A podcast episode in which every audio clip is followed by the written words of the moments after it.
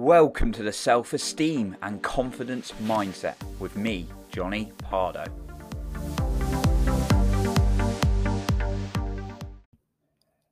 How do you increase your energy?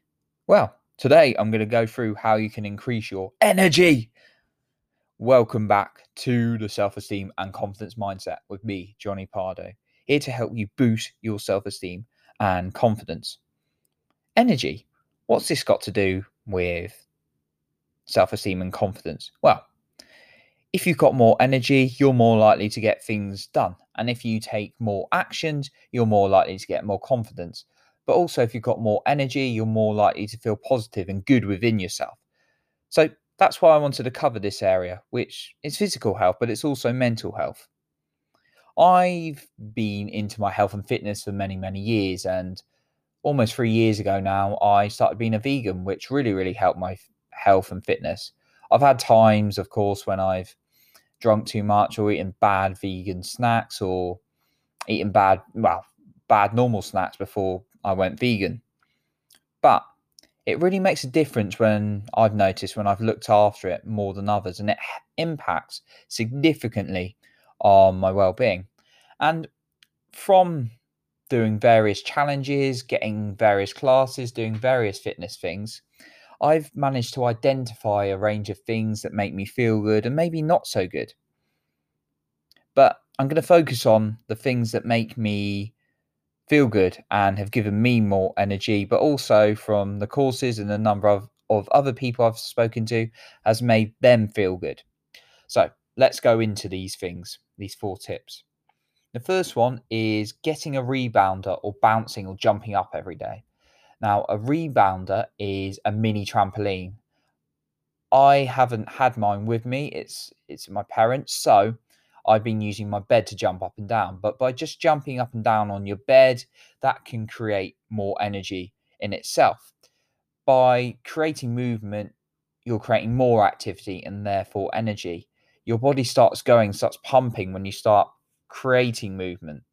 Now, obviously, if you're getting no sleep, it's going to completely crash because if you keep constantly getting no sleep. But if you get if you're getting the right amount of sleep, which they suggest is minimum of seven to eight hours, varies from person to person, but that's a general sort of guideline. But you're not feeling as energetic, you're into bad habits of lying about on the sofa or what have you, then start moving. Jumping up and down can really, really be a good one. And it's something that I picked up from several Tony Robbins events and another course I'm doing. The second one is exercising or moving, which is very closely linked. So, getting 30 minutes a day outside, it also produces endorphins, which is a feel good chemical in the body. So, you could go for a 30 minute walk. Just getting, ideally, get out and get some oxygen. Could be a 30 minute run, could be at the gym for 30 minutes.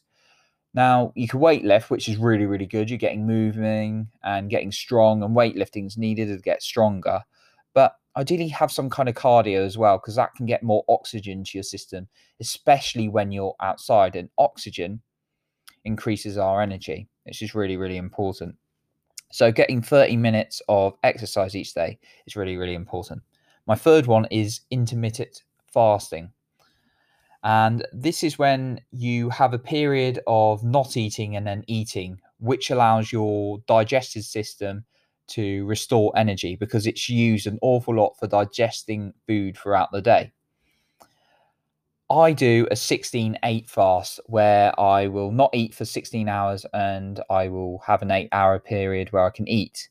Uh, most of the 16 hour period is covered by sleep, but from the time you finish the the eight hours, you you then stop eating and then you won't eat for another 16 hours after then, which usually for me means I don't eat in the morning and then I just eat in the afternoon and I stop eating some time in the evening. Now you can vary your times, but as long as you've got 16 hours between each one, that's how it's work works, and you've got to do it consistently.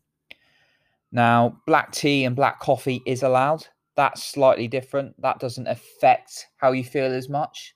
So make sure, well, it doesn't affect the fast. So you allow black tea and coffee, but make sure you're drinking plenty of water. But fasting is a very good option. And then the fourth one is water, water and nutrition. make sure you're drinking enough water because your cells and your body need it and it gives you energy. A lot of people I've spoken to, and I have to catch myself out for doing this in the past and sometimes now and then.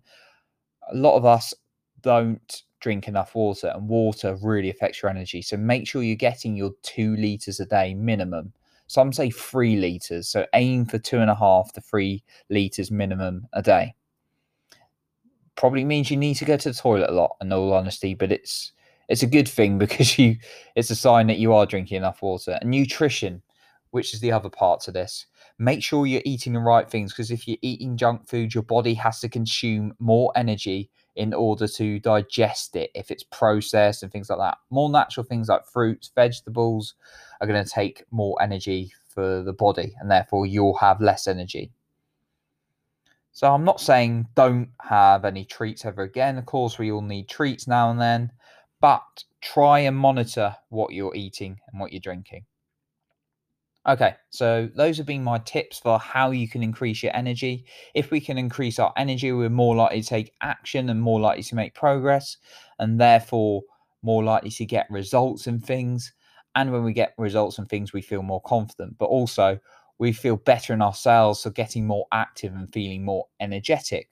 So that's going to help our self esteem as well thank you very much for listening today. I appreciate you. If you think this is valuable and you'd like to share it with friends and family, then please do so.